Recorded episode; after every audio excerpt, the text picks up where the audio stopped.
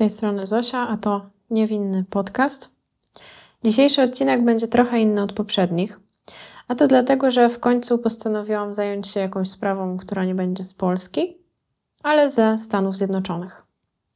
W dodatku nie jest to byle jaka sprawa, dlatego że jest ona bardzo głośna, bardzo znana i medialna i dotyczy przedziwnego zaginięcia dwuletniego dziecka. Gdzie jest mały Dior Kunz Jr.? Czy jego rodzice i najbliżsi mogą mieć coś wspólnego z jego zaginięciem?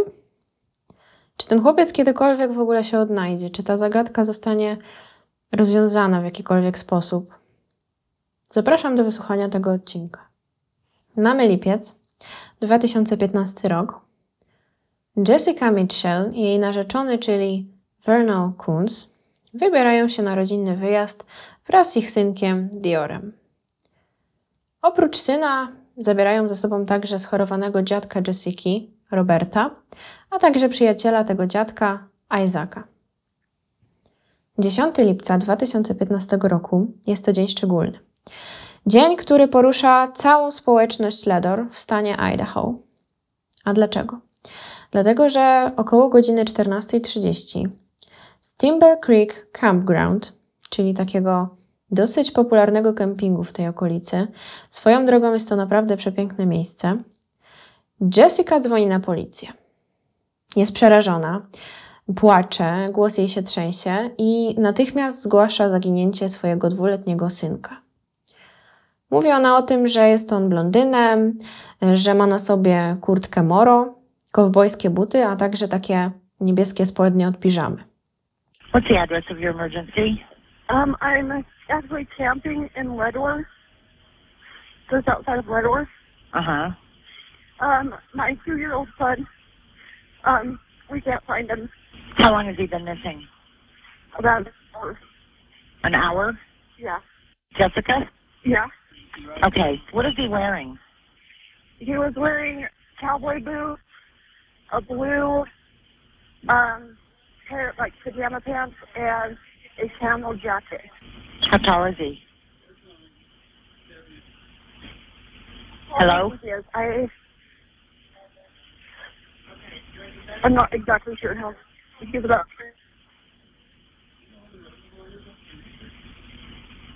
What's your name? Colonel? Are you there? Yeah. Okay.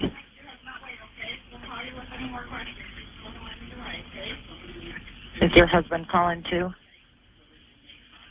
like all down where we were camping at, and we can't find him at all. Okay, we need you to stay within cell service.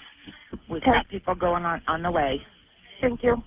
Oprócz tego mówi o tym, że syn zawsze ze sobą ma e, swój ulubiony kocyk i taką swoją ulubioną zabawkę i nigdy, nigdzie się bez tego nie wybiera. No i wszystkie te rzeczy dalej znajdują się w ich obozowisku, czyli nic nigdzie nie zaginęło, co wydaje jej się mm, dosyć dziwne.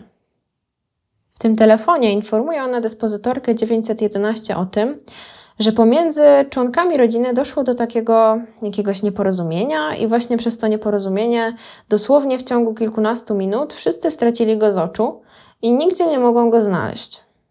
Okazuje się też, że tego dnia rodzice wraz z synem udali się też e, do sklepu w Ledor, gdzie tam uzupełniali zapasy, byli też na stacji benzynowej. Ledor mm, to jest takie miasto, które znajduje się tak mniej więcej pół godziny drogi od ich kempingu.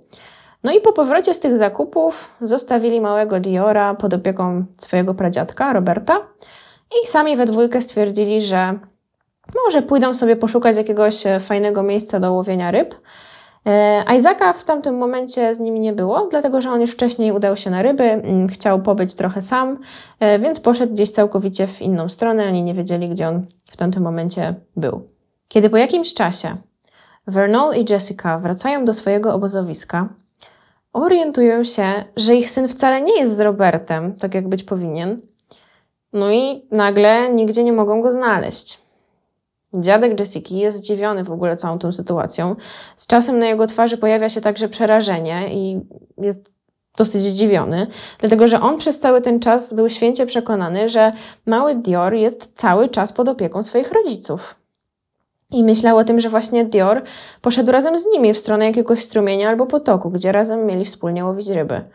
Także tak jakby w ogóle nie ustalili tego, kto i kiedy ma się tym dzieckiem zajmować i jakaś taka dziwna jest ta ich wersja wydarzeń. Reakcja służb na ten telefon jest natychmiastowa i bardzo dobrze. Od razu tak naprawdę rozpoczynają się poszukiwania na naprawdę, naprawdę dużą skalę.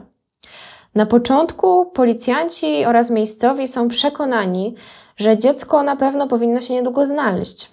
No bo przecież dwulatek sam nie jest w stanie zajść daleko.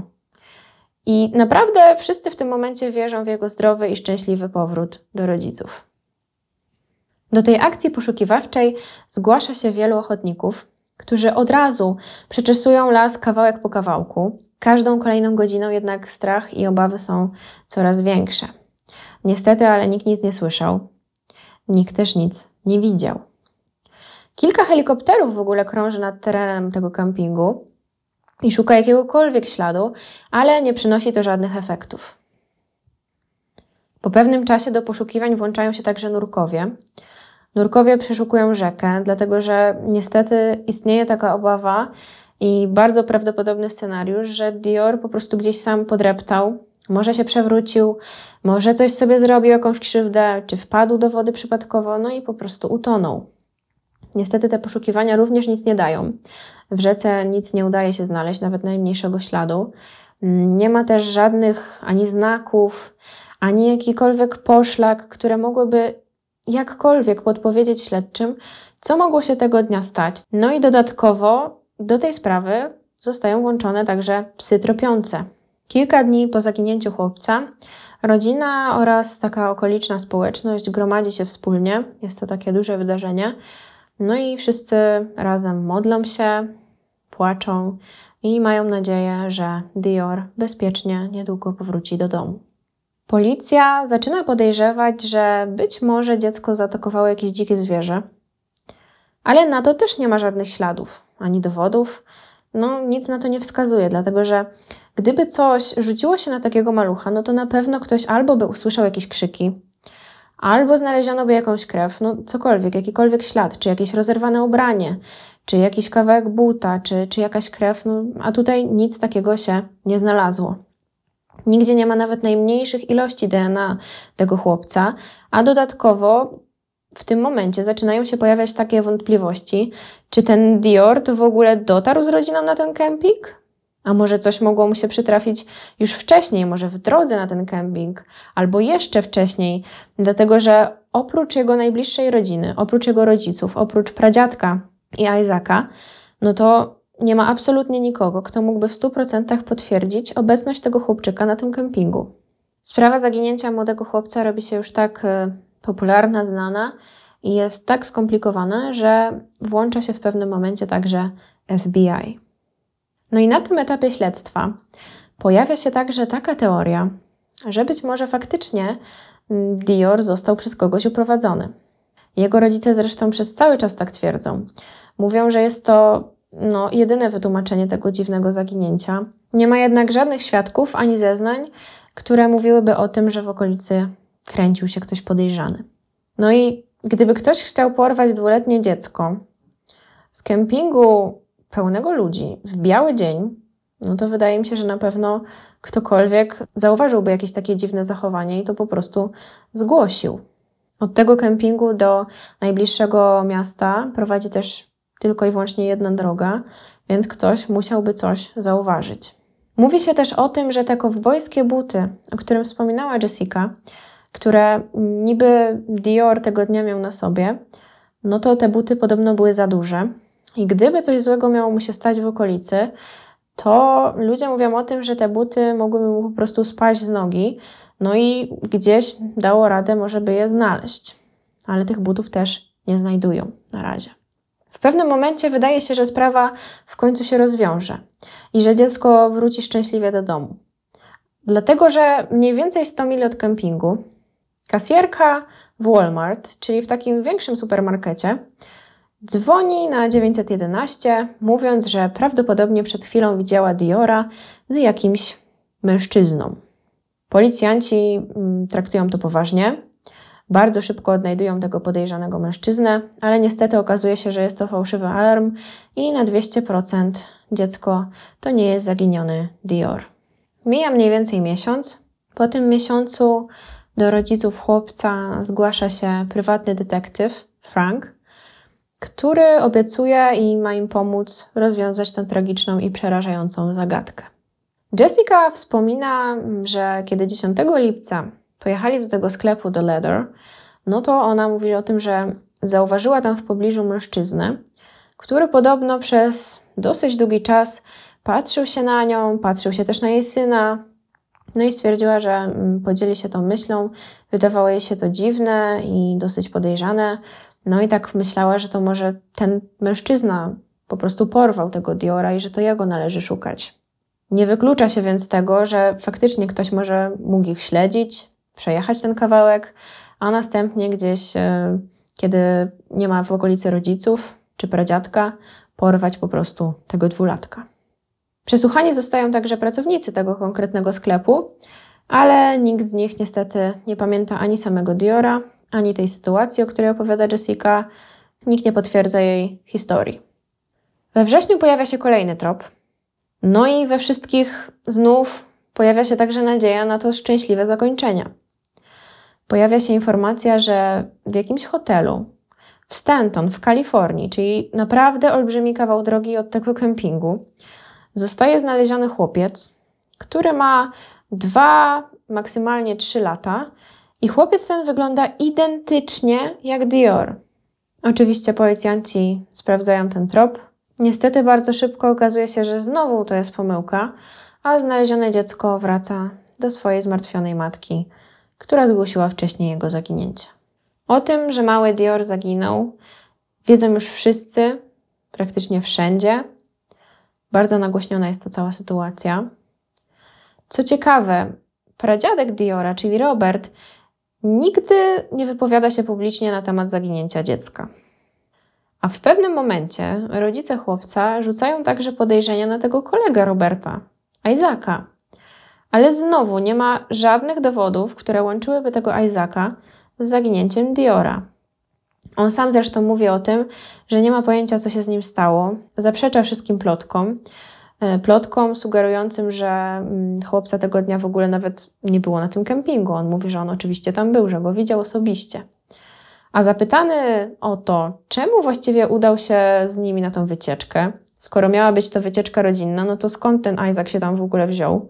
Powiedział, że Robert obiecał mu już dawno temu, um, obiecał mu pokazać kilka naprawdę niezwykłych miejsc z jego dzieciństwa. Isaac mówił też o tym, że z Robertem znają się już mniej więcej około pięciu lat, że są bardzo dobrymi przyjaciółmi, ale teraz pojawia się bardzo dziwna sytuacja. Dlatego, że w jednym z wywiadów, który był przeprowadzony w ramach takiego mini podcastu, Isaac pyta się, czy nazwisko Roberta to na pewno Walton, czy też nie. Tak jakby on sobie musiał przypomnieć, jak Robert ma na nazwisko, no to wydaje się strasznie dziwne i podejrzane, zwłaszcza, że on mówi, że już są takimi dobrymi przyjaciółmi, że znają się te pięć lat, no to raczej się pamięta nazwisko swojego przyjaciela. No chyba, że zestresował go cały ten wywiad i te kamery i po prostu z tego stresu zapomniał. No, tego też nie można wykluczyć. Robert natomiast policji przedstawia bardzo różne wersje wydarzeń. No ale on już jest starszy, jest schorowany, wiadomo. E, ma zresztą cały czas e, podłączony tlen, no i nim także trzeba się opiekować, dlatego może on wszystkiego tak dokładnie nie pamiętać, może też trochę koloryzować różne sytuacje. Mówi on też o tym, że w ogóle nie pamięta takiego mm, konkretnego momentu, żeby Jessica tak wprost poprosiła go o to, żeby zaopiekował się jej synem, właśnie wtedy, kiedy ich miało przez jakiś czas nie być. No i do tego zapytany o to, czy w 100% ufa temu całemu Isaacowi w różnych, różnych kwestiach, no to on wielokrotnie odpowiada, że nie, że mu nie ufa. No i nawet właśnie jest taki też filmik na YouTubie mm, z tej, z tej rozmowy i tam ten detektyw, którego przesłuchuje, zaczyna się w pewnym momencie śmiać, że dlaczego on w ogóle jest twoim przyjacielem, skoro ty mu w ogóle nie ufasz. No i Robert jakoś tak się wymija i wzrusza ramionami. Każdy z nich e, zostaje przesłuchany oddzielnie. Każdy ma różną wersję wydarzeń. Vernon na przykład mówi o tym, że Jessica na pewno nie mogła zrobić nic złego swojemu dziecku, dlatego że cały czas była w jego towarzystwie. Ale on z kolei wspomina, że Robert może być też trochę podejrzany, że na pewno nie mówi tyle, ile naprawdę wie. I sam mówi też o tym, że nigdy Robertowi nie przebaczy, że ten mógł w ogóle spuścić jego syna z oczu nawet na moment. I zwala całą winę zaginięcia swojego dziecka tak naprawdę na Roberta, który jest osobą starszą i schorowaną. Vernon i Jessica zgodnie postanawiają, żeby poddać się badaniom wariografem. No i okazuje się, że aż kilka razy żadne z nich nie przeszło tego testu i pojawiają się coraz większe rozbieżności, jeżeli chodzi o ich zeznania. Dopiero rok później, bo w 2016 roku, oboje zostają oficjalnie nazwani podejrzanymi w tej sprawie. A dodatkowo ich prywatny detektyw Frank rezygnuje z dalszej współpracy z nimi. Frank mówi o tym, że ma swoje podejrzenia co do zaginięcia Diora. Mówi także, że jego rodzice nie mówią stuprocentowo prawdy i że na pewno coś przed nim ukrywają. Za każdym razem też zmieniają wersję wydarzeń, jeżeli chodzi o ten konkretny dzień zaginięcia ich syna. No i Frank stwierdza, że jeżeli oni mu nie powiedzą prawdy, to on po prostu nie będzie z nimi pracował. I am withdrawing from the investigation. My stipulation was both of you would be absolute truthful. In my professional opinion, both of you lied and misrepresented the true facts that could possibly solve the mystery of your missing son. Sooner or later, the truth will come out. Po rezygnacji Franka para zatrudnia kolejnego prywatnego detektywa. Jest to Philip Klein. No i uwaga, Philip również zbyt długo z nimi nie współpracuje, bo niedługo zostaje przez nich zwolniony. Filip jest kolejną osobą, która uważa, że mijają się oni całkowicie z prawdą. W ogóle nie podoba mu się to, że oboje e, wielokrotnie oblewają ten test wariografem. No i nie chce z nimi współpracować, ale on nie rezygnuje całkowicie, dlatego że w międzyczasie, kiedy oni już go zwalniają, to dalej prowadzi swoje osobiste śledztwo. I said, Look, you're not going to like what I have to say. And it was like, oh my God, these two people are suspects. There's, there's just no doubt. They, they can't tell their stories right. They failed polygraph tests. Three days later, we were fired by, or not fired, he just said, well, I'm not going to signature on this contract any longer. Klein uważa, że dziecko niestety, ale najprawdopodobniej nie żyje, a przyczyną jego śmierci może być dobrze zatuszowany przez rodziców jakiś nieszczęśliwy wypadek. Mówi on także o tym, że Jessica w pewnym momencie nawet powiedziała mu, że wie, gdzie znajduje się ciało małego Diora. Czyli tak jakby potwierdziła tą tezę, że dziecko nie żyje. Po tym wszystkim Jessica i Vernal zatrudniają nawet adwokata i kierują do sądu kilka pozwów przeciwko Filipowi właśnie. No ale wszystkie te pozwy zostają oddalone. Vernal jest naprawdę wściekły, jest wręcz agresywny. Tłumaczy, że wszystko to, co mówi ten detektyw, to są po prostu bezpodstawne oskarżenia i zarzuty, że to jest tylko i wyłącznie jego opinia. No a Philip Klein i jego ekipa dalej po cichu prowadzi swoje śledztwo. Podobno ktoś z rodziny tego zaginionego chłopca dalej go opłaca, po to, żeby właśnie nie zrezygnował i wyjaśnił tę zagadkę. Ponownie na jaw wychodzą nowe rzeczy. Dlatego, że Jessica, tak jak pamiętacie, zgłaszała, że tego 10 lipca Dior miał na sobie kurtkę Moro, a tę samą kurtkę znaleziono rok później, po jego zaginięciu, w ich starym mieszkaniu. Oprócz tej kurtki znajdują także kocyk, buty kowbojki i niebieskie spodnie od piżamy. No i tutaj znowu nurtuje mnie to samo pytanie, czyli czy ten Dior to w ogóle dotarł na ten kemping? Czy to jest jedna wielka ściema? Nie trudno się domyślać, że w tej sytuacji związek Jessica i Vernola nie jest w stanie przetrwać tej próby, tego wszystkiego, co im się przytrafiło. No i para dlatego rozstaje się. Zaczynają też wzajemnie siebie oskarżać. E, głównie to Jessica dużo mówi i w końcu ona stwierdza, że owszem, może istnieć taka e, możliwość, że Vernal faktycznie mógł skrzywdzić ich dziecko i że to on stoi mm, za jego zaginięciem z tego 2015 roku. No a Vernal, on oczywiście znowu ponownie wszystkiemu zaprzecza, wypiera się i tłumaczy, że on naprawdę w życiu nie zrobiłby nic złego swojemu dziecku. Jessica dosyć szybko po zerwaniu zaręczyn, dlatego że ona z Vernalem była zaręczona, znajduje sobie nowego partnera, za którego niedługo później wychodzi od razu za mąż. Czyli wygląda to tak, jakby chciała ułożyć sobie życie na nowo. No i może też trochę, no nie wiem, zapomnieć o tej smutnej przeszłości, o tej trudnej sytuacji. Oprócz Diora, Jessica ma także dwójkę dzieci z poprzedniego związku, ale dzieci te mieszkają wraz ze swoim ojcem. Vernon natomiast dostaje jakąś taką nową ofertę pracy, mm, pracuje jako kierowca ciężarówek, ale w zupełnie innym stanie, czyli przeprowadza się, też tak jakby próbował sobie na nowo ułożyć życie. Rodzice Diora, mimo że cały czas podejrzani, no to dalej są na wolności. Nie ma także jakichś żadnych konkretnych dowodów, które w jakikolwiek sposób by ich obciążały i które pozwoliłyby ich aresztować. No i żadne z nich też do tej pory nie było za nic karane. Cztery lata później, w 2019 roku, w Timber Creek Campground psy podejmują trop. No i przez to zostaje znaleziona bardzo mała kość rozmiarów pasujących tak naprawdę do małego dziecka. No i w tym 2019 od razu pojawiają się podejrzenia, że być może jest to kość należąca właśnie do zaginionego Diora. Bardzo szybko zostaje ona wysłana do biura FBI i po wielu przeprowadzonych testach okazuje się, że nie należy ona do zaginionego chłopca. Pojawiają się także przypuszczenia, że kość ta może po prostu należeć do jakiegoś zwierzęcia. Sprawa zaginięcia małego Diora dalej pozostaje nierozwiązana. Podobno śledztwo w tej sprawie dalej cały czas jest otwarte. Do tej pory nikt nie został aresztowany. Nie ma też na razie żadnych jakichś kluczowych postępów. W jednym z wywiadów Vernon dalej twierdzi, że wierzy, wierzy, że chłopiec jeszcze żyje i wierzy w to, że sprawa kiedyś w końcu się rozwiąże. Dior urodził się w 2013 roku, czyli teraz miałby już 7, a nawet prawie 8 lat. No i w internecie można znaleźć naprawdę dużo jego zdjęć, a także jakichś filmików.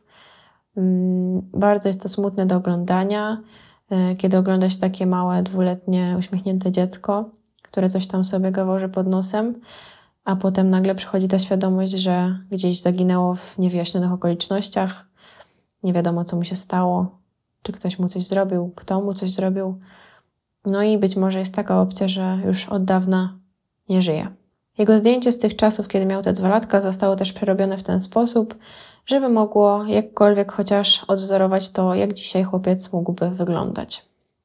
Pradziadek Diora Robert Walton w 2019 roku zmarł y, i z tego co czytałam, to nie udało się z niego już wyciągnąć y, więcej informacji. Mm, niż to, o czym wspominałam wcześniej. A szkoda, bo mam takie przeczucie, że on na pewno wiedział i widział coś więcej niż powiedział policji. Być może w ten sposób chciał jakoś może uchronić swoją wnuczkę przed więzieniem, przed karą, przed jakąś odpowiedzialnością za coś, a może on sam miał coś na sumieniu. Niestety, ale tego się już nigdy nie dowiemy. Do mnie osobiście najbardziej przemawia teoria, że właśnie mogło mu się coś stać jeszcze przed przyjazdem na ten kemping. No bo skoro tyle razy przeczesano ten teren wzdłuż i wszerz i nic nie znaleziono, żadnego śladu po nim, no to wydaje mi się, że możliwe jest, że ciało tego Diora po prostu znajduje się zupełnie gdzieś indziej, nie wiadomo gdzie. Yy, może dobrze by było, żeby ktoś spróbował odtworzyć tą trasę, którą pokonała rodzina właśnie od ich domu do tego miejsca kempingowego. Może tam udałoby się coś znaleźć. Może ktoś by coś dziwnego widział, słyszał, albo natrafiliby na jakiś ślad, bo nie znalazłam informacji, czy coś takiego zostało zrobione kiedykolwiek. Czy ktoś właśnie sprawdza jakieś inne możliwe miejsca, czy tylko obszar tego kempingu i okolic. Przecież ciało chłopca może znajdować się wszędzie, może gdzieś bliżej ich domu rodzinnego. No, tego nie wiadomo. No, istnieje też ta teoria, że faktycznie może on został porwany, może gdzieś został e, przekazany do jakiejś organizacji, która się zajmuje handlem ludźmi i jest gdzieś w ogóle może w zupełnie innym kraju i mm, nie ma po nim śladu. No ale tego na razie też się raczej nie dowiemy. Sama jestem bardzo ciekawa, czy to kiedyś jakkolwiek się rozwiąże. I to już wszystko na dzisiaj. Kończymy tym smutnym akcentem. Bardzo mnie to jakoś tak uderzyło przez to, że jest to zaginięcie tak małego dziecka. Jakoś sprawy dorosłych do mnie tak aż tak nie trafiają. Jestem bardzo ciekawa, co sądzicie o tym wszystkim. Czy dla Was ci rodzice też są tak bardzo podejrzani? Czy uważacie, że ten chłopiec w ogóle dotarł w końcu do tego obozowiska? Czy jemu stało się coś wcześniej? W ogóle w internecie, na YouTubie, gdzieś pod tymi różnymi wywiadami, czy pod tym mm, mini podcastem jest naprawdę bardzo dużo hejtu i bardzo dużo zarzutów y, i takich podejrzeń a propos właśnie Jessica i Vernala. Ludzie ich naprawdę szkalują, z tego co widziałam. No bo kto o zdrowych zmysłach spuszcza z oczu dwuletnie dziecko? Czy to, że zostawili swoje dziecko pod opieką jego pradziadka, jego rodziny, któremu ufali, to duży błąd, którego będą żałować już do końca życia? Czy to był może jakiś nieszczęśliwy wypadek, który został jakoś bardzo dobrze zatuszowany? Czy może stało się tam coś znacznie gorszego, o czym nie mamy pojęcia? Czy ta sprawa się kiedyś rozwiąże? Z tymi właśnie pytaniami Was zostawiam. Żegnam się i do usłyszenia w kolejnym odcinku. Zapraszam również na mój Instagram, czyli niewinny podcast, niewinny bez nawiasu. Niestety, ale ani na YouTube'a, ani na Instagrama nie da się dodać nawiasu, więc musiało być bez. W opisie oczywiście podam linki do wszystkich źródeł, z których korzystałam. Muszę przyznać, że naprawdę jest teraz e, ich dużo. I oprócz artykułów mam właśnie wiele filmików, jakichś z YouTube'a, materiałów, e, reportaży, wywiadów, no i właśnie jeden taki zagraniczny podcast, ale nie nazwałabym tego długim podcastem, tylko takim minicastem, bo to są takie, chyba tam jest 6 czy 7 odcinków po mniej więcej też 5-6 minut. I jeszcze jest bardzo fajny odcinek Crime Junkie, właśnie też na temat tej historii. there's might there's a possibility that he may be with somebody and that's what's giving us hope that it's it's a bad thing that he will be not with us right now but it also means that there is a good chance that he is alive and with somebody so we are trying every aspect we can any aspect we can Is that what your gut tells you? You know, as his yes father? as his father i believe and i think after being up there and a lot of people agree with me a lot that he is no longer up the mountain anymore uh, the, the, the searching advances they used and was just very thorough for miles. Uh, not every, it wasn't a stone left unturned. There still isn't, and still we're going to continue to search. But being his father, also, that's where my art and my gut tell me, but I'm not sure. So that's where I'm asking the public's help. Anything. Um, Lima High County Sheriff is who's handling this, but they're not designed for systems quite like this. They've got two phone lines, and uh, please be patient. They're doing the best they can, and we all are, and we will find him.